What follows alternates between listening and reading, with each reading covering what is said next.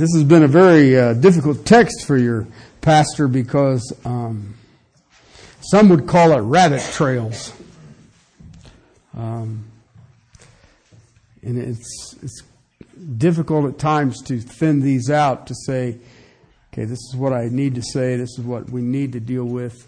And then I realize that uh, how many generations removed from the Corinthian church are we? And um, we have bought into some things that uh,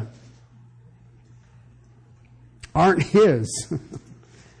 so let's read the Word of God, then we'll pray, and we'll see what He says. Now, brethren, we wish to make known to you the grace of God, which has been given to the churches of Macedonia, that in great ordeal of affliction, their abundance of joy, and their deep poverty overflowed in the wealth of their liberality. For I testify that according to their ability and beyond their ability, they gave of their own accord, begging us with much urging for the favor of participation and the support of the saints, and this not as we had expected, but they first gave themselves to the Lord, and to us by the will of God. So we urge Titus that as he had previously made in the beginning, so that he would also complete in you this gracious work as well. But just as you abound in everything, in faith, in utterance, in knowledge, and all earnestness, and in love, we inspired in you, see that you abound in this gracious work also. I am not speaking this as a command, but as proving through the earnestness of others the sincerity of your love also. Father, help us to have ears to hear. Father, I, we have uh, we have been deceived, and yet, Father, uh, you continue to be patient with us, each and every one. Help us, Lord. Help us to understand that what wealth we have is a gracious gift from you. The ability to attain that wealth is a gracious gift from you. And that wealth in and of itself is a gracious gift from you. And Father, we are but stewards. Father, may the manifestation of each and every one of us in our giving be sacrificial and show the true barometer of each and every saint's spiritual character. Help us, Lord, to rest in these assurance to your glory and praise. Amen. I give you seven points here on these first three verses. And um, I entitled this section, um, this passage, this part of 1 through 8, a biblical view of giving. Uh, but as I more and more I look at it, I'm wondering if maybe I should have called it, what is our motivation for giving? And what is biblical motivation for giving? And uh, the Apostle Paul gives an illustration here of a group of churches, three that we know of, uh, in Philippi, Thessalonica, and Berea. And they're giving, and as what God was doing in their area sounded forth through all of Christendom. And part of that sounding forth was their giving. And yet, this was an extraordinarily poor area extraordinarily poor. Uh, you and I can't comprehend the depth of their poverty. There was a song, and I shared this in our Sunday school class. Uh, I owe my soul to the company store. Okay? And that's what the Macedonians were. They were miners and smelters. Okay? But the tax on what they did and the tax on the smelting offset anything that they would ever gain. The revenues that silver and gold were their two major mining prospects, all that went to Rome. They got none of the profits for that, but they were taxed because of the production of it. Okay? So basically what you had were uh, minusculely paid slaves.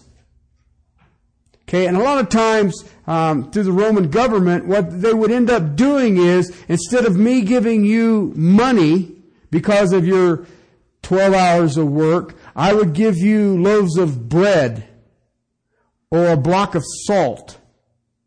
And that's what would pay you.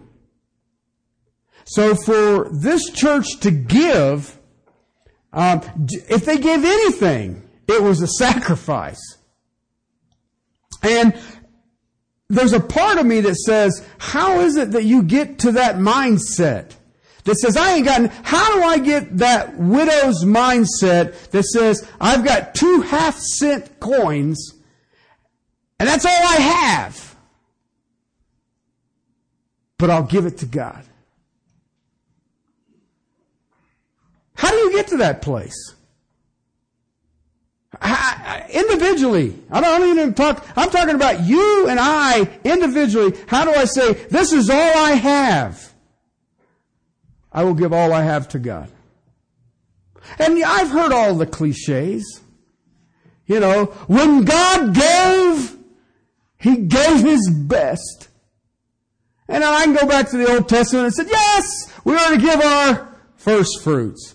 Does that mean the gross or the net? But you know what? I, have been trying to get it across, and I, I don't know whether I've been successful or not, that this is a heart issue. This has got nothing to do with whether you have your car insurance paid up, or your car payments, or whether you have your house. It ain't got nothing to do with that. It has to do with the attitude of the heart. The Philippians 419. My God will supply all of your needs in Christ Jesus. And we all say amen.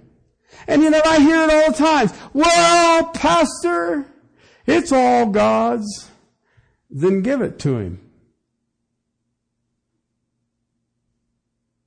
What? You said it was all God's. Give it to him.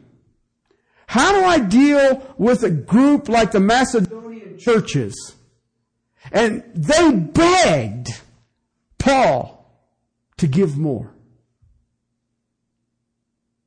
How do you get there? Well, one is the Macedonian churches understood God's grace. They understood God's grace. We just sang it. Amazing grace. And we all sang it. We know that song. Oh, it's amazing grace. Really? Do you really understand what that is? God's grace. You were completely separated from God. You couldn't find God with a roadmap and directions. You couldn't even find him with Garmin. Can't do it. And his grace came forward, split the darkness, and saved you. You had nothing to do with it. You were standing there minding your own proverbial narcissistic belly button. And then God says, You're mine. And most of us have been kicking against that goat ever since. To be yours. I'm an American. I am mine. I have my freedom.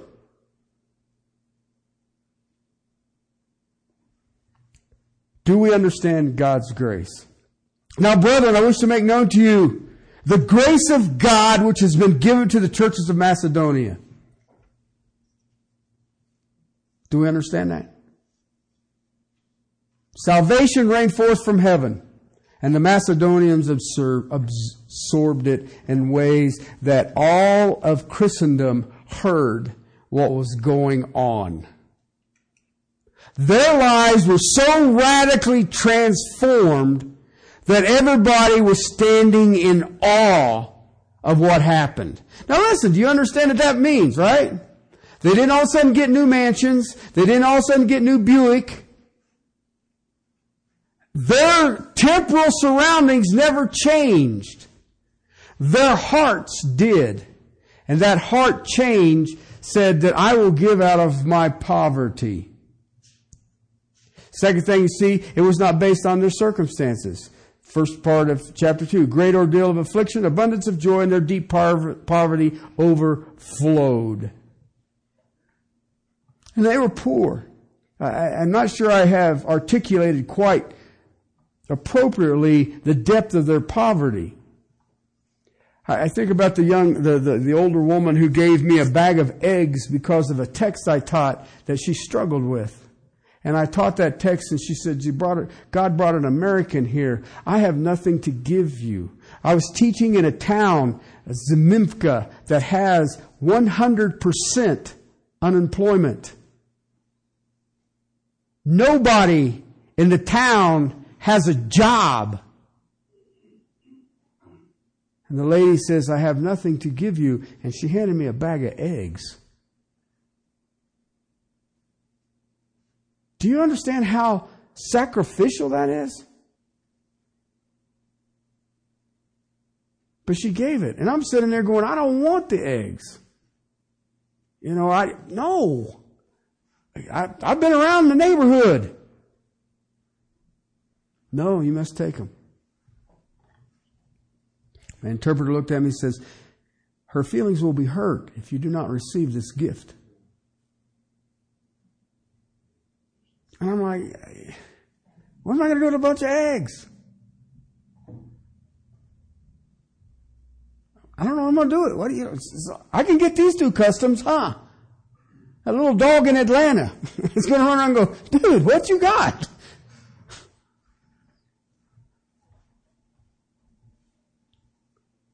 Why? The circumstances weren't based on it.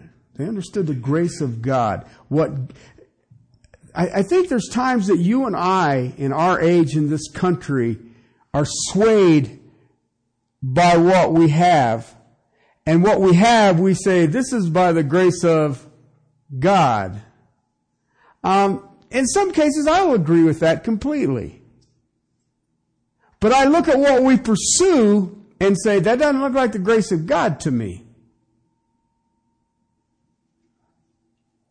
But it was also with joy. That second part of B there, it says they had an abundance of joy.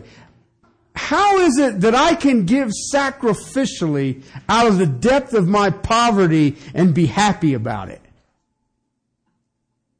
I mean, we can fake it, right? I've seen those. You've seen people who fake you know, being compassionate.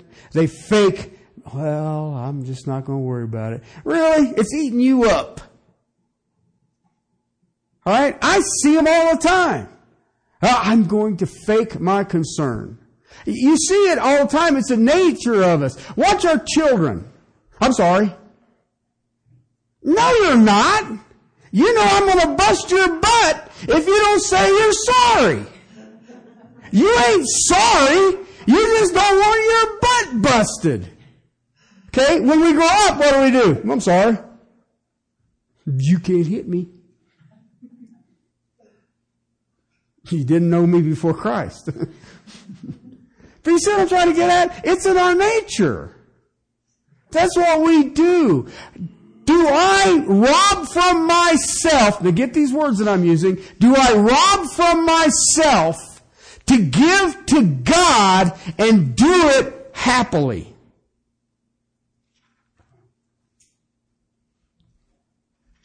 Do I rob from myself to give to God and do it happily? The Macedonians did. That's what Paul is using as an illustration. And Second part of it, their giving was not stopped by their poverty. The wealth of their liberality. Okay? They were single minded. They were single focused. They were only focused on the eternal things. They were not focused on the temporal things. My God will supply all of my needs in Christ Jesus. Do we really believe that? Now we all sit here on Sunday morning and say, Amen, brother. Really? Really? You know, I always thought about that. If you read chapter 5 of uh, book of Acts, you'll see coming out of chapter 4, or is it 5 to 6? I don't remember. 4 to 5, 5 to 6. You see that Barnabas had some property, and he sold all the property, and he walked it in, and he gave it to the apostles to help with this church that had grown to 20,000 people with no jobs. So he gave it to. It. Then you see Ananias and Sapphira. They walk up, they got some property, they sell theirs, they hold back some money, and they give it, and they say, We give you it all. And Peter looks at Ananias and Sapphira and says, Why would you want to lie to the Holy Spirit? And he fell over dead. His wife comes in, see the men standing here, they're the ones that carried the carcass of your old man out. See ya. And she died. Okay? What do you suppose the next week's offering was? That's always been my question. Whoa! Did you see that? Yeah, dude, don't be messing with the spirit. Why? And you know, people say, well, that means you gotta give. I'm just telling you, what is your heart condition? What is your heart condition? And their wealth or their poverty was irrelevant to the Macedonians. But their giving was generous. Why? Because they gave because of the single-mindedness. They were, they were going to say, they had this philosophy, this mindset, this heart condition. And here's what it looked like. I will take the temporal and I will invest it earnestly in the eternal. You ever thought about that? I will take the temporal and invest it sacrificially into the eternals. That's awesome. That's awesome. When Zacchaeus came to salvation, what was his offering? Half. Half. And anybody I cheated, I will give you four times back what I've cheated from you. Fascinating. Why? Single mindedness. Single mindedness. First part of verse 3 I testify, Paul says there, I am a witness to this. Okay? This is actually the word that you and I get martyr from. A testimony, martyr. I have seen it. We think about martyrdom. We think about somebody who died, and I will not compromise my convictions or my beliefs, so kill me, and so we kill him. And what the Apostle Paul is saying here is the same thing. I have seen these people. I know these people. I have watched their heart change. I have heard the testimony of them throughout Macedonia, all of Achaia, the Greek peninsula, and all of Christendom. Their works of God are also known all the way as far as Jerusalem.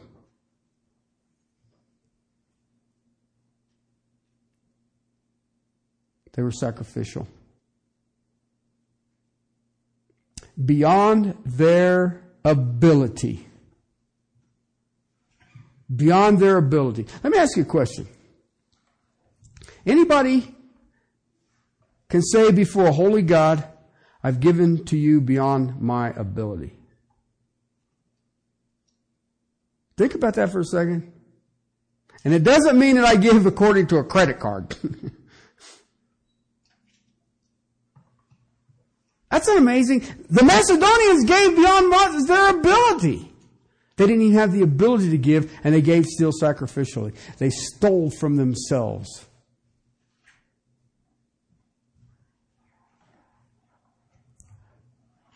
Which brings me to the seventh point. They gave of their own accord. Their sacrificial giving was voluntary.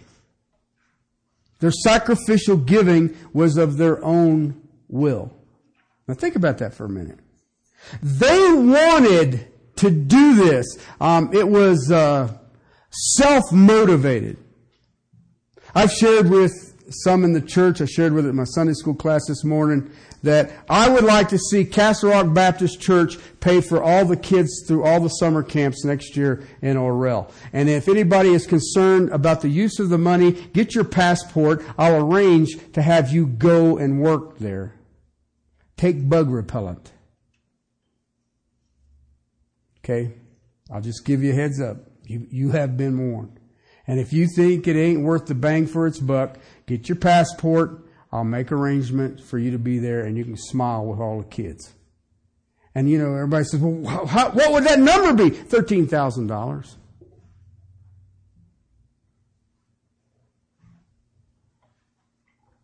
Well, that's a lot.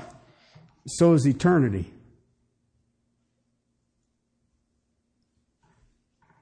I've already put us in. Stephanie's still kind of mad at me. I, I want to get a hundred of Emmanuel's stars. $25 a piece. But you've been warned. So you can start saving your Starbucks and your Kappa Frappos or whatever they are and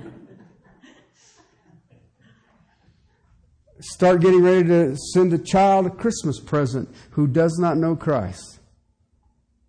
They get a Bible, they get gifts, they'll get produce too because uh, they run out of fresh produce.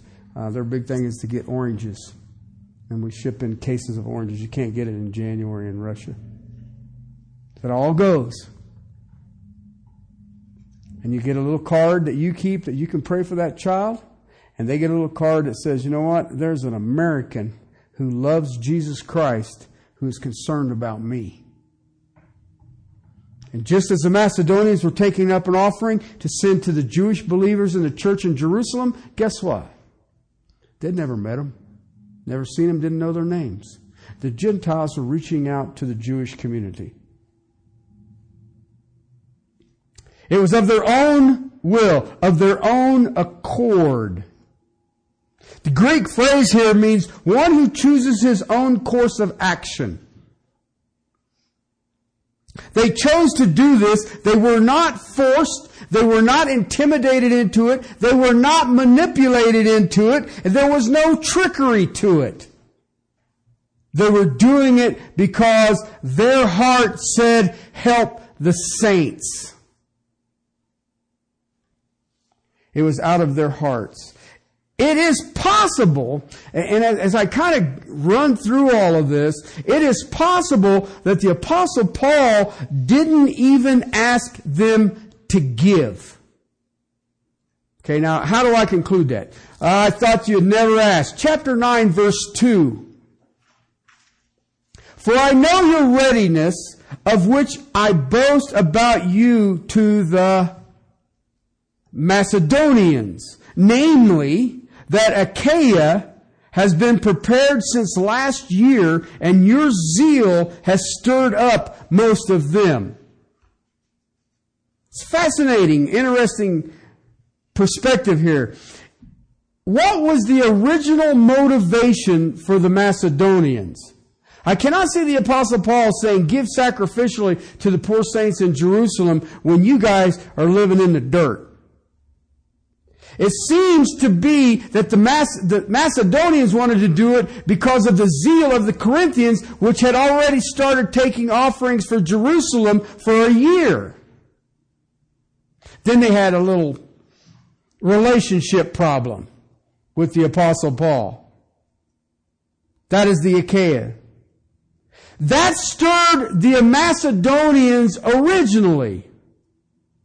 Remember, the writing of 2 Corinthians, a year had passed, and since he had first told the Corinthians about giving to the church, the church in Jerusalem.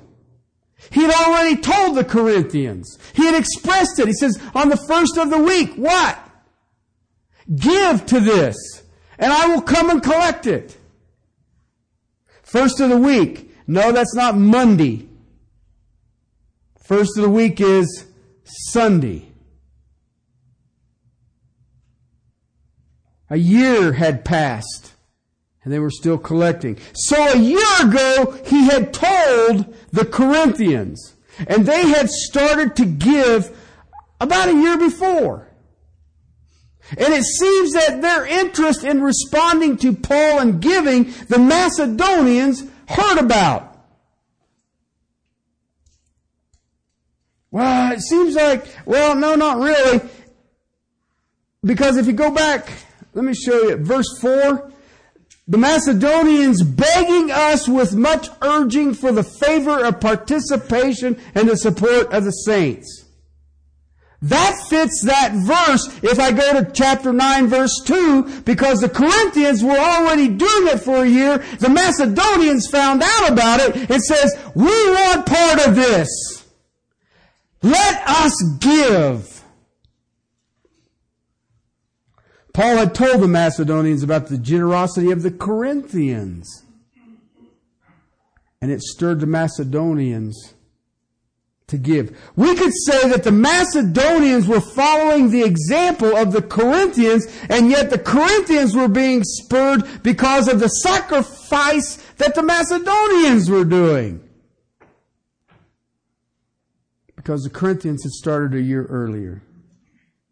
The Corinthians' generosity moved the Macedonians, and they ran with it. And the Macedonian says, Watch this. We don't have nothing. Achaia, the lower part of the Greek peninsula, you would have had Athens and you would have had um, Corinth would have been two prominent cities, and they were extraordinarily wealthy. And perhaps Paul never even asked the Macedonians to give, but they had heard that there was an offering being taken by the church in Achaia the Corinthians, and during hearing that, they said and begged Paul, let us be a part of that.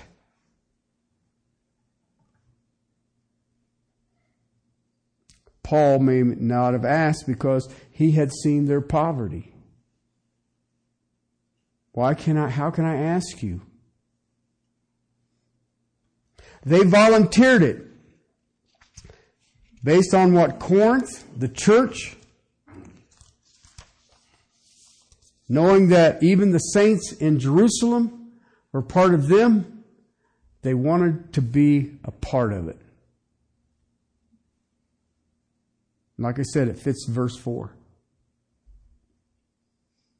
Begging us with much urging for the favor to support the saints. It may show that Paul was reluctant to ask for the assistance. Why? I look at the church, it's a very poor church. They had so little.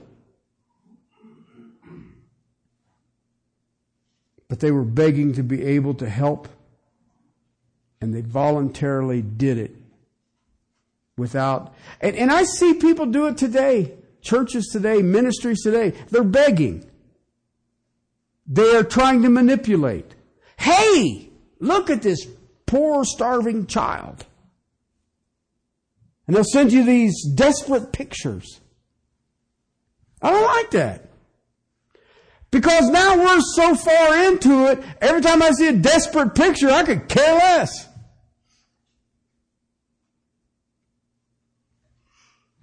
Am I cold hearted? No. I'm tired of people trying to tell me, look at these poor starving kids. It drives me crazy. We don't need that anymore. Move your heart. What has God said? They were begging. They were volunteering to help. It was right out of their hearts. It was a heart attitude. They were freely, voluntarily willing to give sacrificially from their hearts.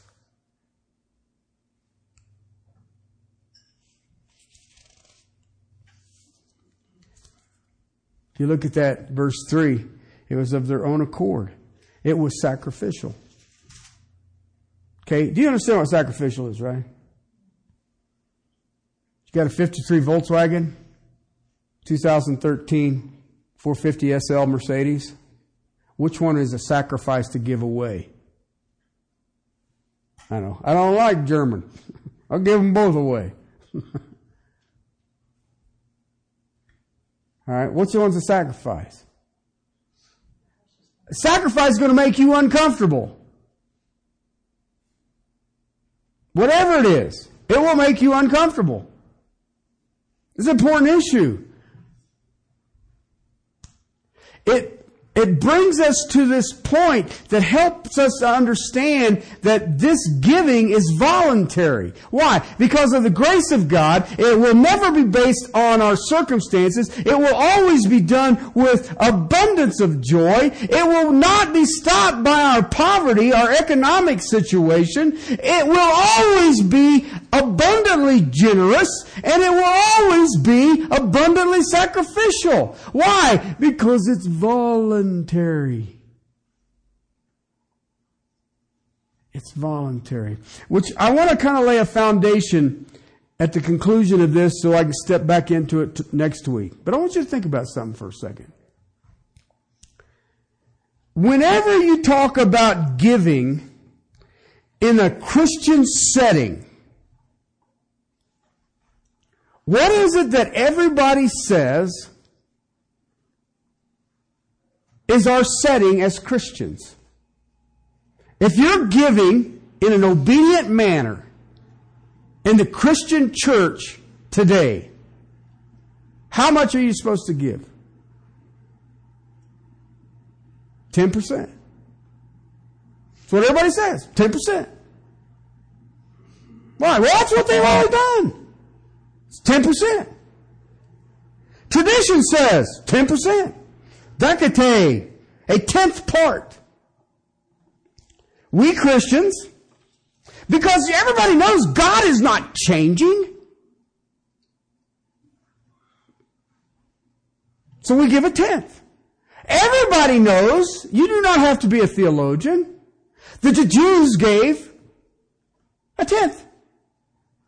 Abraham gave a tenth. Jacob gave a tenth. What are we supposed to do? Give a tenth. Everybody knows without, that's God's standard. Well, that's really great, except for one small problem. Chapter 8 and 9 of 2 Corinthians. I don't see 10th in here.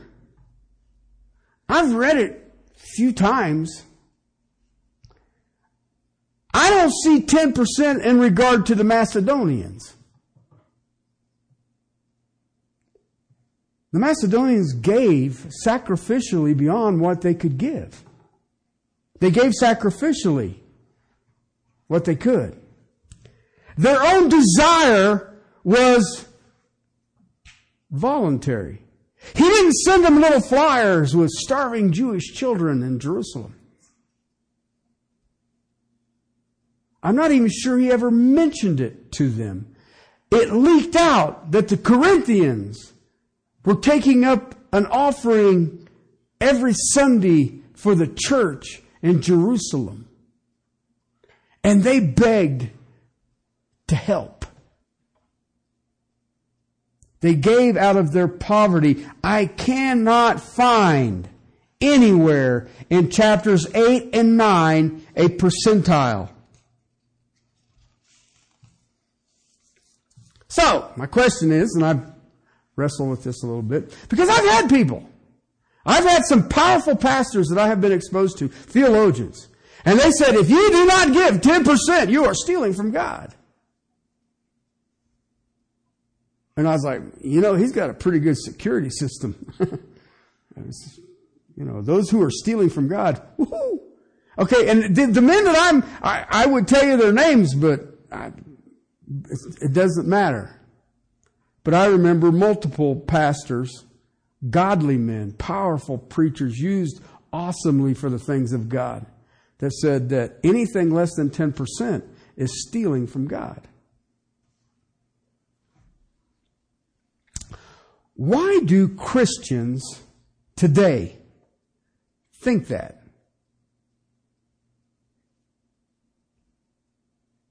Why do we think that we need to give 10%? And where does that come from? I mean, it says they didn't pull that out of their hat. Okay, somewhere we came up with that. And I believe that for the most part, it is a misunderstanding of the Old Covenant, the Old Testament. And over the rest of this message and next week, I will set that right. And you can walk away and say you don't believe me, and that's fine too. In the law of Moses, okay, the Decalogue, Leviticus, go through it. In the law of Moses, the Jews were supposed to give. Don't be afraid. You all know it. 10%. Okay, so we know where that came from. The law says give 10%. So, that's what we are supposed to do, right? Well, that's a great theory to, if you just stop right there, it, it kind of works out really good. But if you're really honest with the book, can you tell me in the New Testament where it tells me how much I'm supposed to give? Anywhere in the New Testament does it say I'm supposed to give a tenth. But it did in the Old Testament, Terry. So we know that that is, God's not changing. So we know that that works. Also, you've got to understand, even before the law, Abraham gave to Melchizedek. What? 10%. Jacob gave, remember? That's before the law, Terry. He gave what? 10%. So even before the law of Moses is given, we give 10%. See, that's the pattern. It just carries over, so it's in the new covenant. So if it existed before the Mosaic law, then it existed in the Mosaic law, it carries into the new covenant, right? That must be the standard. That is the reasoning that is behind why Christians are told you have to give 10%. But you guys know how I am. That has problems. Okay? If you say whatever existed before the law must exist after the law, you are running into a whole world of problems. Okay? One, what do you do with the observance of the Sabbath? That was before the law. On the seventh day, what? Rest. Glorify God. Came in the law. Worship on the Sabbath. So we should be observing the Sabbath. Well, that works really good unless you read Colossians 2. Because Colossians 2 says, don't let anyone hold you to the Sabbath. Oops. Romans 14, one regards the Sabbath as holy, one does not. It doesn't matter. It's not an issue. We, Christians, have already entered into the rest. So the Sabbath is definitely not universal. Why? He is the kurios of the Sabbath. Kurios is the word we get Lord from. You know what that means? Ruler. Who rules rest?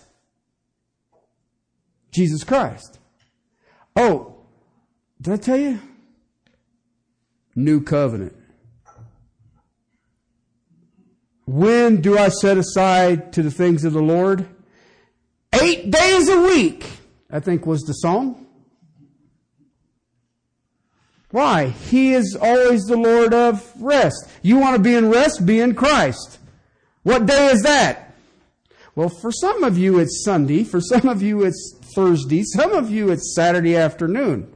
It should be seven days a week. So, who rules your rest? So, the Sabbath was started in the book of Genesis and was carried through in the writings of Moses. Also, another problem you're going to run into is the Mosaic law speaks of the sacrificial system, the killing of animals for the atonement of sins or actions of sins and things like that. But I can go before that and show you the sacrificial system. What was Abel doing? I mean, we're talking first steps out of Eden. and what's he doing? All right, so I'm going to ask you, what are you sacrificing this afternoon? Well, it depends on whether I got grass from my grill. Animals into the New Testament? It existed pre law, existed during the law. How about now? So, what do we have with tithing?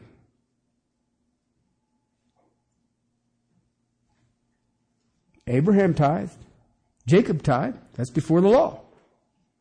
The Mosaic law says the Jews are to tithe. Listen, giving is proportionate to what you have. It is sacrificial, but it is also voluntary. Remember, you've all read it before. The Lord loves a cheerful, sacrificial, weeping giver. I reached into my pocket. Was I had $110. I had a $100 bill and a $10 bill.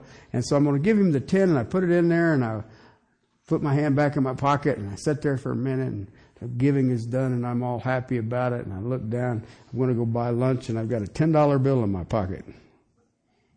Wow, sacrificial. But I'm not feeling the joy. I was going to go to the Chinese restaurant. I guess I'm going to Mickey D's. Hit the dollar menu. Listen, in the New Testament, there is no system of 10, there is no system of percentages. Okay? I'm going to close with these two thoughts. Okay? I will. I heard this word this week, and I, th- I think it fits here. It's really a cool word. I will elucidate next week. Does that fit there? Does it? No? Well, if it doesn't, that means you're dumber than me. But anyway. Thought that was a cool word. I heard that. I need to elucidate this. And you're like, is it going to hurt? anyway. There's two kinds of giving in God's economy. Okay? Two kinds of giving. One is required giving. This is what God commands. And the other one is voluntary, free will giving. When the disaster arises. Okay? I've been trying to get this across to you guys over the last few months is that you need to position yourself that you're always ready when the disaster arrives to give sacrificially. Okay? That's difficult. I, I understand. I understand. There's that that is commanded, and that is above it. The Macedonians gave voluntarily. I will deal with this more. I will elucidate next week on what those two are and how do they look. Because I shared with you a few weeks ago, Jesus Christ used money and the handling and management of money to be the best spiritual barometer on the planet Earth. It shows you. Okay? And, and, you can go back online and hear all of it. All right? But I won't get into it. Two kinds of giving. Macedonians voluntarily gave sacrificially above and beyond what they normally did. The Macedonians were giving above and beyond what they normally did we in the Church of Christ today should be giving and then sacrificially above and beyond because there are needs out there, brothers and sisters. There are needs out there. So let's pray. Father, to your glory and praise, I thank you for this time. I thank you for your word. I thank you for the power of your word, the moving of your spirit. Father, may we never take any of that for granted. And Father, may we understand that we are but stewards of a precious treasure that you've given each and every one of us. In that is some wealth.